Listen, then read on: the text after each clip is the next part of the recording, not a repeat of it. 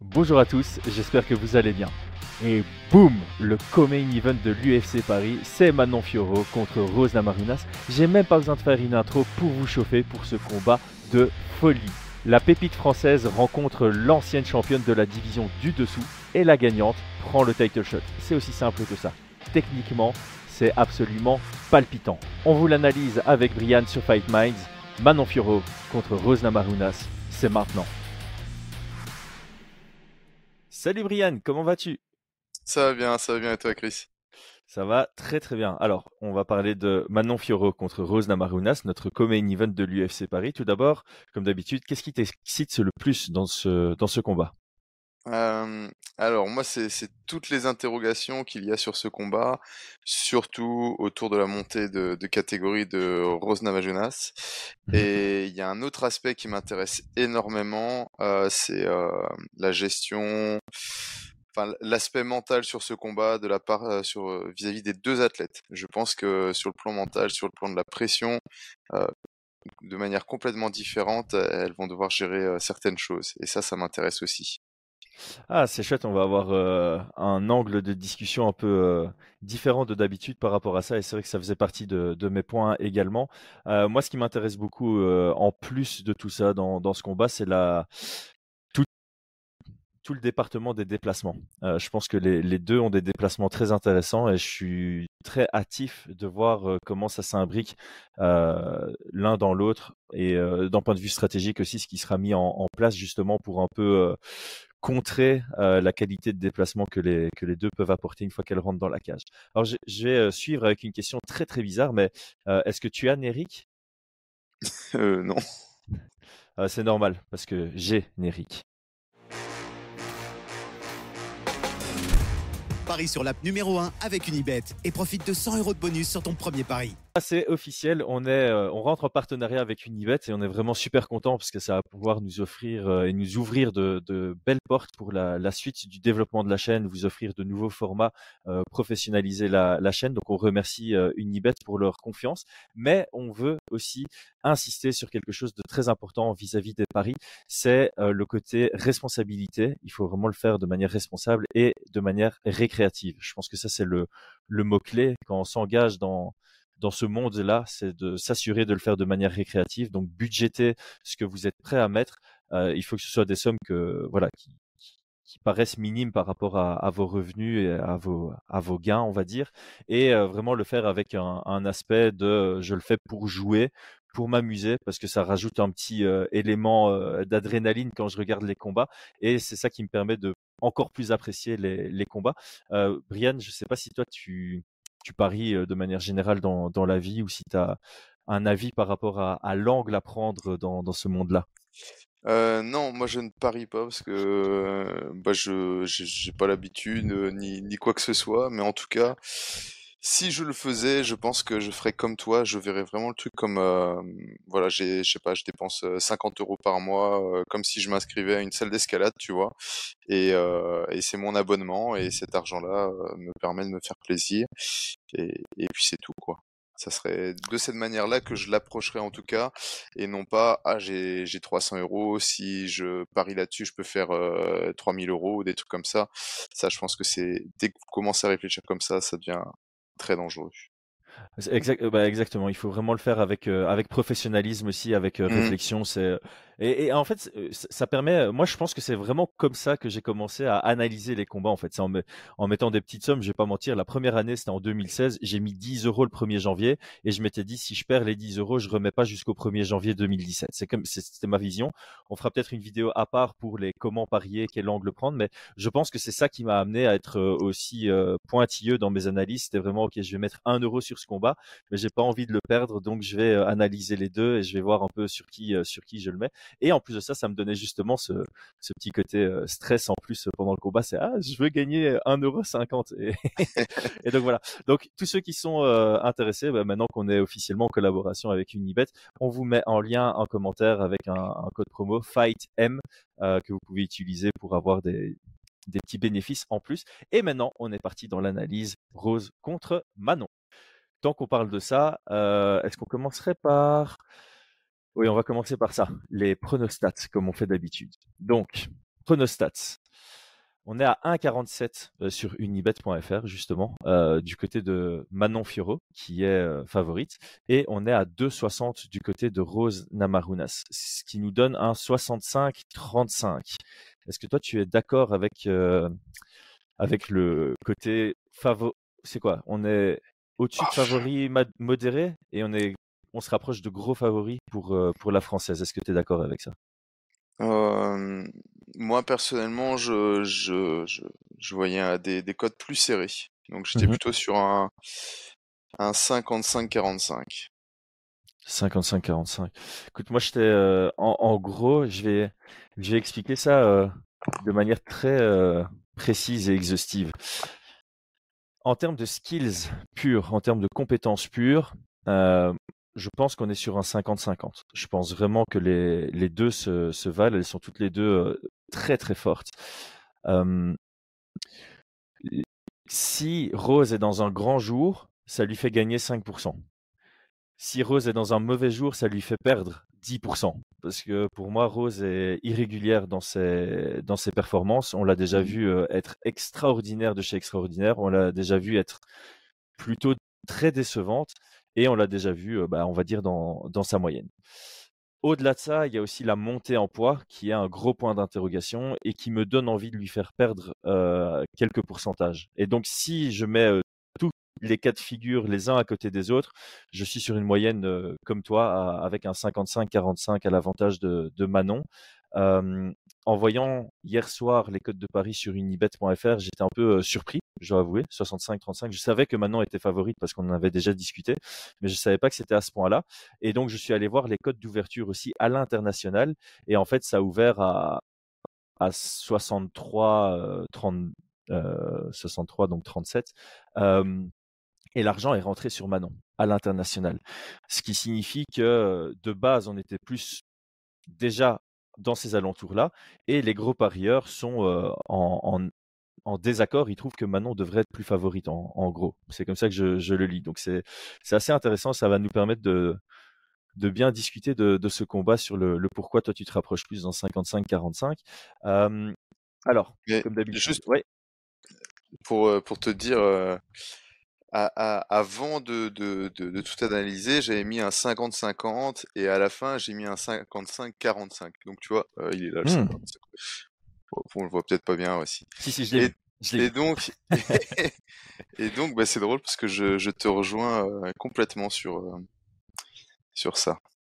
Ouais. je, vois au niveau des skills, au niveau, je vois même un léger avantage pour Rose en, termes de, de, technique et de, et de variété. Enfin, sur, sur, l'aspect technique, je, je, vois Rose légèrement au-dessus, mais, euh, mais je pense qu'en faisant un petit peu le, le, général, je vois quand même à la fin Manon favorite, ouais.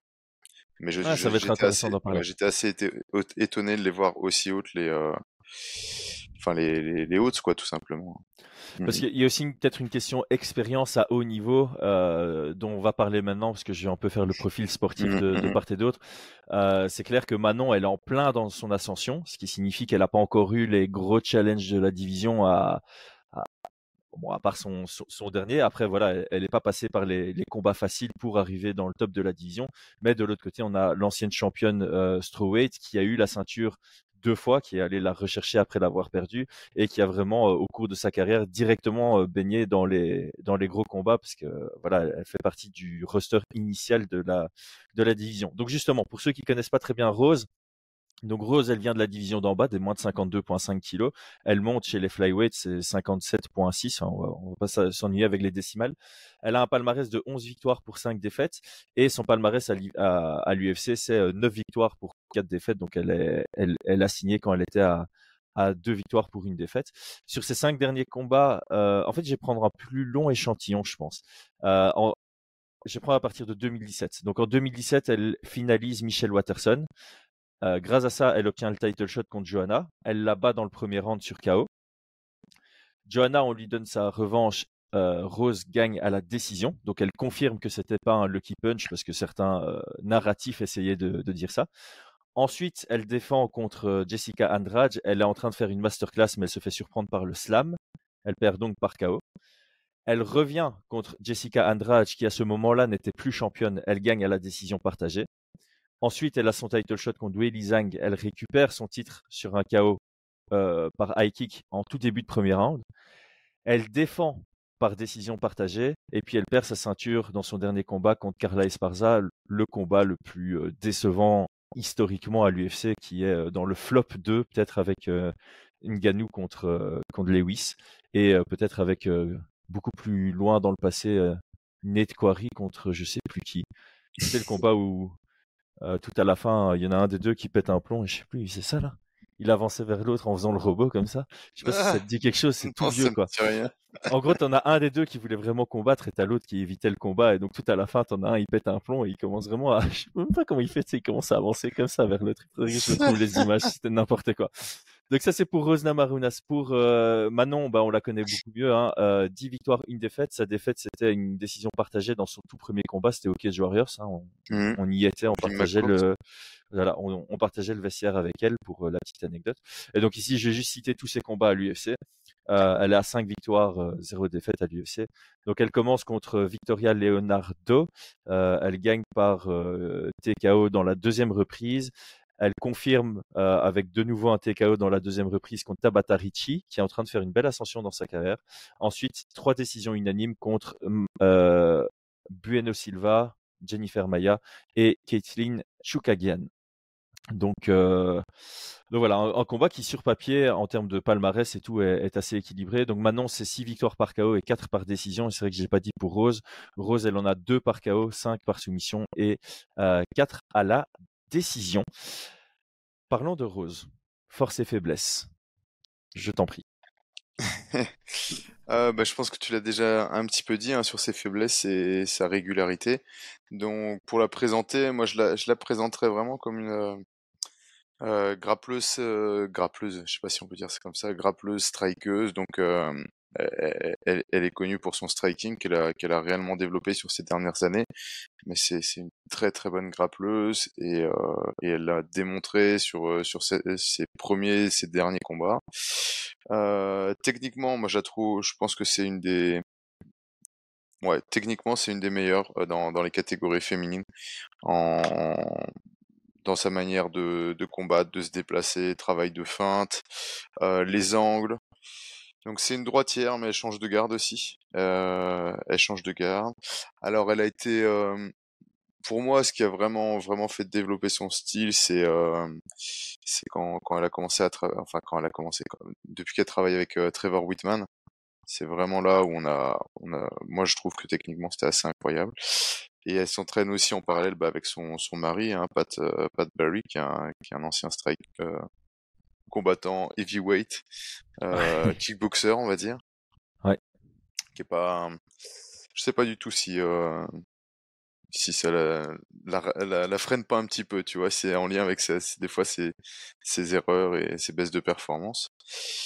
Mais oui, parce que euh, euh je t'interromps parce que c'est intéressant, mais il me semble, enfin non, j'en suis sûr en fait, mais je sais plus pour quel combat c'était, mais il y a un combat où euh, Pat Barry n'était pas dans son coin et ils en avaient discuté. Je sais plus si c'était dans le countdown ou, ou dans le MBD, euh, mais justement, il, il, il s'était ouvert à ça par rapport à la difficulté que c'était d'avoir euh, ben, ils sont fiancés, est-ce qu'ils sont déjà mariés? Peu importe, c'est pas que ça, c'est pas que ça change grand-chose. Mmh. Et voilà, ils étaient exprimés euh, ouvertement là-dessus en disant que c'était quand même très compliqué d'avoir ton ton fiancé dans ton coin euh, et aussi pendant toute la fight week parce que bon, c'est euh, émotionnellement t'es très investi et donc ils avaient fait un combat sans que ce soit le cas et justement ça m'avait surpris quand j'avais vu que Pat Barry revenait dans son coin pour le combat d'après. Mmh, mmh, donc ça, enfin voilà, c'est une, particularité. Tu me demandais sur les particularités. Je pense que ça l'est aussi sur son son entourage hein, de pour se préparer. Et puis euh, elle a montré des belles choses sur en lutte euh, sur ses derniers combats, notamment contre euh, Willy Zhang. Et et je pense que c'est une combattante qui qui qui peut suivre un game plan de manière très parfois trop contrôlée on l'a vu sur son sur le flop dont tu parlais. Mais, mais ça reste intéressant. Donc euh, assez prudente. Elle est défensivement, elle est en place. Alors ça, c'est un truc que, je m'interroge et que j'ai hâte de voir, c'est son aspect physique. Euh, parce que bah, comme, comme son, son, son, mari est un ancien poids lourd, qu'elle a un visage assez, euh, et un physique un peu enfantin, tu vois, elle paraît vraiment fine hein, comme ça, tu vois, petite, Mmh. fluette. Mais je pense que c'est pas le cas, tu vois. Je pense que c'était une une solide euh, strawweight. Elle était assez assez costaud dans dans dans dans la cage. Et donc c'est pour ça que j'ai aussi hâte de voir une fois une fois dans la catégorie supérieure. Et je me demande si c'est pas alors évidemment c'est c'était peut-être pas la meilleure idée de, de commencer dans, dans la catégorie du dessus avec Manon Furo, qui je pense est une une solide flyweight, tu vois. Mmh. Mais euh, mais cette interrogation là, je pense je pense qu'elle sera pas euh, elle sera pas si si fluide que ça, tu vois. Il y aura pas une si grosse euh, Euh, différence. je sais pas si tu as, si as vu le, le super chouette film d'ailleurs de RMC sur, sur le combat. Euh, ils sont allés Mhm. interviewer Rose euh, et euh, c'est un ballon de foot sa tête. Enfin, tu vois, tu, tu, tu sens qu'elle bon, elle, elle, elle, elle a pris sa montée au, au sérieux. Mais moi, justement, j'avais cette question de me demander si c'était euh, judicieux comme décision, de manière générale. Hein, de- donc évidemment, je te rejoins. euh, faire ton premier combat dans la division supérieure face à Manon, qui est quand même très physique pour la pour la division, c'est euh, peut-être pas le meilleur choix sur ce plan-là. Mhm. Mais même de manière générale sur le long terme, je trouve ça euh, particulier parce qu'en fait, Wei a de nouveau la ceinture. Elle a 2-0 contre Wei donc ça m'aurait paru logique qu'elle reste dans la division et qu'elle cherche à, à récupérer son titre. Après, j'ai vu une interview où elle dit bah j'ai déjà eu le titre strawweight deux fois. Euh, ça m'apporte rien d'aller le chercher une troisième fois, donc j'ai cherché le titre euh, de la catégorie au-dessus, ce que je peux totalement entendre sur le challenge sportif. Mais euh, j'avais été surpris, franchement, de dans le film de RMC, j'ai l'impression qu'elle est vraiment gonflée, quoi, gon- gonflée à Bollock, et, et c'est presque bizarre parce que elle a plutôt des traits fins, et là, Ouais, ouais, là, ouais. on la reconnaît quasi pas, quoi. Ouais, non, non, tout à fait. Mais euh, tu vois, par exemple, je, je, je la revoyais euh, face à Paige Van Zat, tu vois. Et physiquement, elle n'était pas du tout ridicule. Et pour avoir euh, croisé Paige Van Zat, c'est pas, elle est, elle est, elle est, elle est costaud, quoi. C'est, c'est pas, elle est assez balèze, tu vois, et assez grande. Donc, Ouais, et euh, puis de, de toute façon, de temps en temps, il faut pas se fier que au physique. Je pense que quand elle frappe, elle frappe sec. Et ouais, quand, quand elle grappe, euh, ouais, technique, enfin, là par contre sur le, le plan du grappling, je sais pas, si- je pense qu'elle était juste dans la moyenne des strawweight. Elle n'était pas en déficit de force, elle était dans la dans la moyenne strawweight, mais sa technique le rattrapait sur les phases de les phases de lutte. Mhm. Euh, c'est c'est comme ça que je lisais, enfin que je lisais. Par contre, techniquement, comme tu l'as dit, techniquement, elle était au-dessus de toutes les strawweight, ce qui lui permettait de générer euh, de, de l'impact et de la percussion dans ses frappes, Dans euh, frappes, sans, oui. sans que voilà, sans que ce soit visible. Un peu comme euh, Charles Oliveira, tu vois. Charles Oliveira, quand tu vois son physique, tu te dis pas, ok, c'est un gros puncher, et pourtant euh, ça, ça frappe dur parce que techniquement, il est, euh, il est au rendez-vous. Euh, sais Mais il est gros, est. euh. Ouais, mais tu vois, enfin, c'est euh, Ouais. son, son physique te fait pas penser non plus au, Non, au non, gars non, qui ça. va, voilà, qui a cette frappe euh, de mm, mm, mm. knockout, enfin, qui a ce knockout power sur une frappe et pourtant il l'a, tu vois. euh, Ouais, c'est ouais. Justin Gaethje qui avait dit, j'ai jamais été frappé aussi fort que, que Charles Oliveira. Mais c'est pour ça que ça fait partie des grosses interrogations sur ce combat-là. Ça va vraiment être sur cette montée. Et parce que la toute base, moi, quand dans, dans les chiffres, j'aurais eu tendance à être Manon en me disant non, Manon, elle va être vraiment physiquement trop trop balèze pour elle et ça va être trop quoi, tu vois. Mais euh, je suis pas sûr. Et donc j'ai vraiment vraiment hâte de, de, de les voir toutes les deux dans la cage, voir s'il y a, il y a, il y a vraiment une caté de différence ou euh, ou pas quoi. Ouais, c'est vrai que c'est intriguant et on va on, va très vite le voir à mon avis. Mm. Et d'ailleurs, au niveau de sa taille, elle fait 1 mètre, euh, elle est annoncée à 1m65, euh, Rose, Ouais, hein, ouais, 1m65, ce qui est une taille, euh, ouais, moyenne, tu vois, ouais, normale. euh, Et Manon a un 1,69. Ouais. Donc Bah, elles sont euh, pas non plus euh, immenses, tu vois, pour la KT. Il y a, y y des nanas qui sont euh, plus grandes que ça. hein. Ouais, ouais, ouais. Après, elles font partie quand même de la moyenne haute, je pense. En, en tout cas, Rose, euh, chez les strawweight, c'était moyenne haute, mais moyenne oui, quand même. Et, euh, et là, quand elle se retrouve chez les flyweight, elle sera plutôt dans la moyenne, voire la moyenne, euh, la moyenne basse. Mm. Euh, moi, j'ai euh, j'ai quelques points en plus pour Rose, parce que, comme je disais, j'étais fort intéressé par les déplacements. Ouais. la, la façon dont utilise Rose dans ses déplacements, c'est une force et une faiblesse. Euh, pour moi, ces déplacements sont pas du tout économes, ils sont plutôt énergivores, ce qui signifie que plus le combat avance, moins ces déplacements euh, sont une force pour elle et elle doit changer son jeu. Euh, en cours de combat, parce que quand elle fatigue au point de plus pouvoir utiliser ses déplacements comme une force, elle euh, devient un peu plus statique. Mmh Mais récemment, je trouve qu'elle a développé un jeu statique euh, qui est plus efficace. Donc, en début de combat, elle va utiliser beaucoup de in and out euh, très longs, vraiment des, des gros step-in, des gros step-out sur des angles. Elle n'est pas vraiment euh, linéaire, elle, change chaque fois d'angle. Donc ça, c'est très euh, compliqué pour, euh, bah, pour se positionner par rapport à elle. Et donc, pour moi, elle a trois objectifs dans ses déplacements. Le premier, c'est faire manquer. Donc elle va, elle va vraiment rentrer comme si elle allait attaquer. Et face à une contreuse, ça fonctionne bien parce qu'au moment où la- son adversaire veut contrer, ben, elle est hors de zone et donc elle va beaucoup, beaucoup, réussir à frustrer en provoquant des low kicks qui ratent ou en provoquant de l'anglaise dans le vent. Euh, ça peut lui permettre de casser le rythme. Donc forcément, c'est c'est elle qui, euh, qui décide quand on est dans une zone où on peut se toucher et quand on est dans une zone de, ben, on va dire d'attente ou en tout cas où il n'y a pas d'action possible. Et ça peut lui permettre de créer des attaques surprises parce qu'à force de rentrer, sortir, rentrer, sortir, rentrer, sortir sans attaquer, à un moment elle peut rentrer encore plus et attaquer. C'est comme ça qu'elle a surpris, je pense, c'est ma lecture du jeu, c'est comme ça qu'elle a surpris Johanna et Whaley dans le premier round, dans leur premier combat respectif.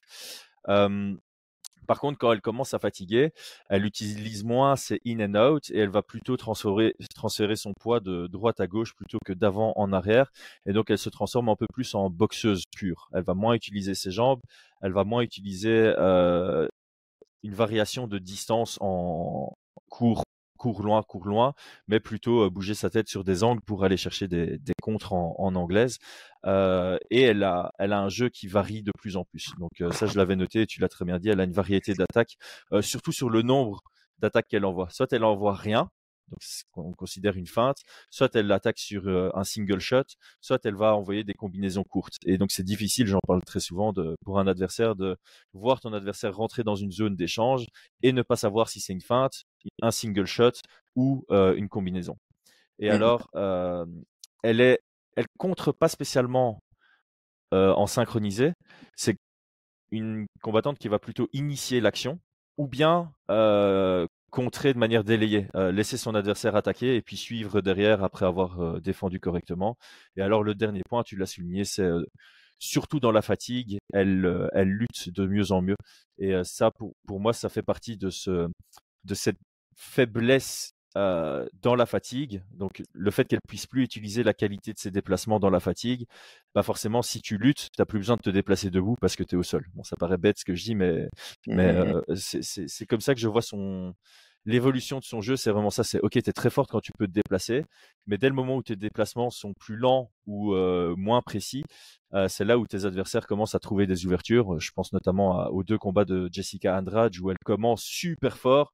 Et puis quand elle commence à fatiguer, bah, Jessica Andrade revient dans le combat alors qu'elle était inexistante sur les trois premières minutes. Euh, et donc là, elle commence à trouver un style qui est fonctionnel euh, avec de la, de la fatigue. Je sais pas si tu as, un peu cette, euh, cette lecture aussi euh, auprès de, de Rose.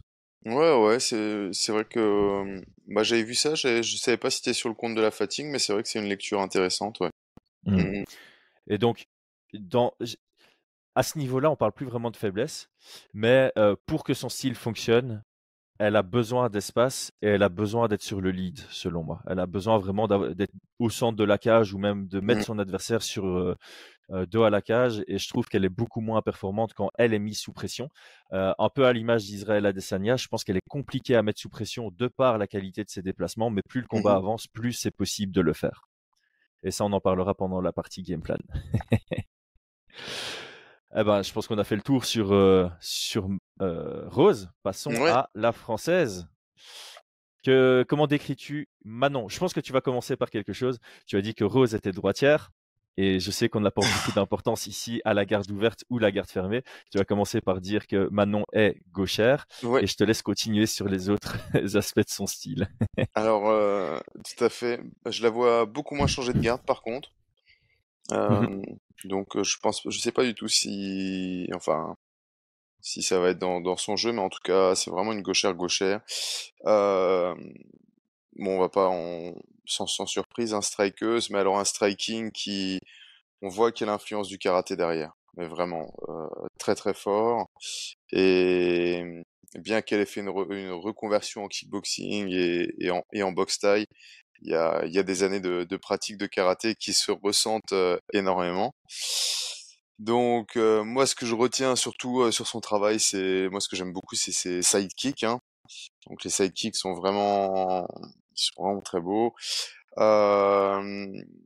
c'est une strikeuse qui a, comment dire ça?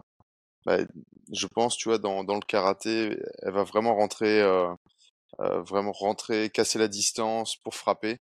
Et elle va beaucoup moins utiliser de, de feintes, de contre ce genre de choses. Donc c'est c'est une strikeuse qui va chercher plutôt les, les, les frappes puissantes et, euh, chaque frappe elle est elle est là pour pour toucher, pour faire mal, pour mettre KO. Euh, je pense en tout cas, comme on, comme on l'a dit hein, sur l'aspect physique, elle est elle est bien bien préparée, je crois. Euh, c'est une, une, vraie athlète physiquement. Et sur l'aspect cardio, hein, vu, vu ce, que, ce, que, ce que disait euh, son, son coach Aldric, c'est assez solide, tu vois. Donc c'est une combattante qui est euh, très entraînée. Euh, en lutte, en lutte, une lutte décente. Elle nous a montré des belles choses hein, sur euh, sur ses avant avant avant dernière sortie. Enfin, à l'UFC, capable de mettre au sol, contrôler, euh, c'est une ceinture violette de jiu brésilien, si je dis pas de bêtises. Après, peut-être qu'elle est passée marron depuis. Mais, mais en tout cas, ça va pas du tout. Euh... Elle, est tout à fait descendre, mais en tout cas, c'est pas le, le, choix dans lequel euh, elle va combattre. Hein. Elle reste, elle reste debout, travaille sous pression, va chercher à garder le centre. Ouais, voilà que comme ça que je pourrais le présenter. Sur les faiblesses, comme euh, comme je, je, viens de le dire, je trouve que l'aspect un peu trop karaté de rentrer euh, pour pour marquer entre guillemets, pour rentrer directement sans forcément de préparation et en cherchant le coup euh, très puissant, pour moi ça me semble parfois un petit peu dangereux. Donc on la voit rentrer complètement à distance. Et une des différences aussi, c'est que je la trouve moins dans, le flow qu'une rose, tu vois. Donc elle peut rentrer, mais en ne pensant qu'au coup qu'elle porte et non pas aux coups qui peuvent être portés, tu vois. Donc ça, c'est peut-être dans, les faiblesses euh, que je vois. Et, puis bah, j'aurai les interrogations sur euh, le sol une fois mise au dos. Pour l'instant, elle n'a pas été euh, mise en difficulté sur ce plan-là, si ce n'est sa seule défaite qu'elle a eu contre Lim McCourt, qui est une excellente judokate, mais là on était sur un niveau en judo euh, euh, assez conséquent, quoi. Elle est vraiment vraiment forte, Lim McCourt. J'ai, je me suis regardé le combat et ouais, des, des, des belles amenées au sol. Donc ça, ça, ça, remonte aussi. Ça remonte bien ouais. évidemment, mais c'est pas c'est pas 10-15 ans, tu vois, c'est 5 ans. Et pour l'instant, elle a elle n'a eu, je me rappelle pas avoir une une adversaire qui qui a souhaité la mettre dos au sol, tu vois ce que je veux dire? Ou qui l'a mis dos au sol. Euh, je, là, je regarde les stats, mais j'ai pas, j'ai pas revu ce combat pour la préparation. Ça me semblait pas euh, utile de le faire, mais euh, je vois qu'elle a pris un takedown et c'est le seul qu'elle a pris à l'UFC contre Jennifer Maya. Maintenant, ouais. je t'avoue que je sais pas, peut-être qu'elle se relève directement. Je vais essayer de voir sur les stats ce qu'il en est. Donc, attends, le takedown pour Jennifer Maya, c'était au premier round. Euh, au deuxième round et elle a 28 secondes de contrôle derrière. Donc, euh, à mon avis, Manon se relève directement. Quasi directement. 28, 28 secondes, c'est pas directement. bah, le truc, c'est que. C'est une demi-minute. Ouais, mais, mais, UFC mais... Stats, ça considère aussi le clinch. Tu vois, ah, oui. euh, il n'y a pas que le reste, sol. Donc... Ça, ça, ça, reste intéressant quand même sur ces. Ça reste une interrogation. Donc là, la, la question, elle n'est pas de dire qu'il y a des faiblesses, elle est de dire qu'il y a des, des zones d'ombre, tu vois. Et qu'est-ce que ça donnera de au sol euh, face à, à une bonne grappleuse, tu vois ce que je veux dire? Mmh ouais, c'est intéressant. Euh, je vais voir si j'ai des trucs à compléter, mais je pense pas. Euh, moi, je pense que j'avais. C'est marrant parce que mes deux premières lignes, c'est Southpaw et Karate Style. Euh, le, la troisième ligne que j'avais notée, c'était sa variété d'attaque. Euh, je crois que j'avais fait une analyse là-dessus, statistique, sur mmh. le nombre de coups portés aux jambes de l'adversaire, au corps de l'adversaire, à la tête de l'adversaire, était quasi sur du 33% à chaque étage. et ça, c'est quelque chose que j'apprécie énormément. Donc, elle varie les attaques, ce qui signifie que défensivement, pour ses adversaires, c'est un peu compliqué d'anticiper ce qui va venir et ça va être intéressant d'en discuter par rapport au, game plan parce que j'ai notifié quelque chose d'intéressant sur, sur Rose par rapport à ça.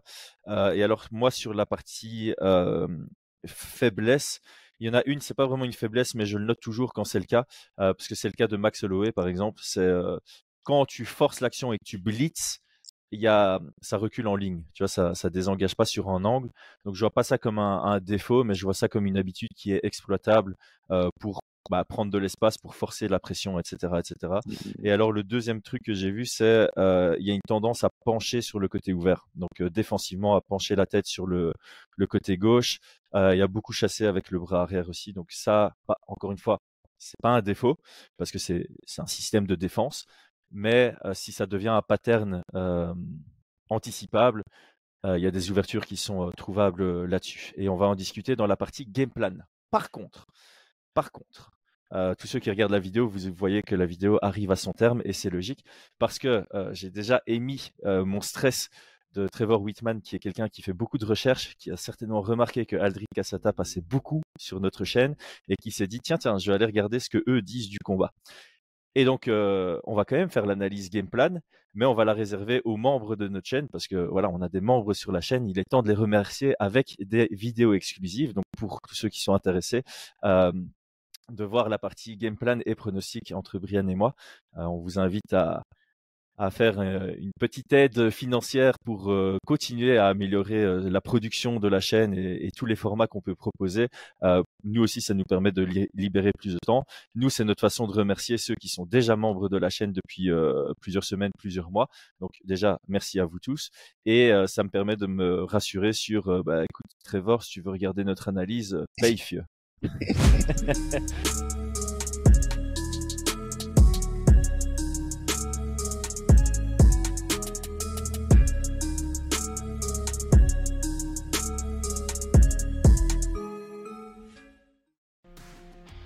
Et c'est tout pour aujourd'hui. L'équipe Fight Minds te remercie d'avoir investi de ton temps pour écouter le fruit de notre travail et de notre passion commune pour le MMA. Nous t'invitons à t'abonner à notre podcast et à nous mettre un petit 5 étoiles si notre travail te plaît, ça nous donnera toujours de la force. Et si tu veux donner un petit coup de pouce à notre projet, parle de nous autour de toi, ça contribuera à notre développement. Nous sommes également sur Twitter et YouTube, viens nous y retrouver pour échanger. A très vite pour plus de contenu sur l'art de la bagarre.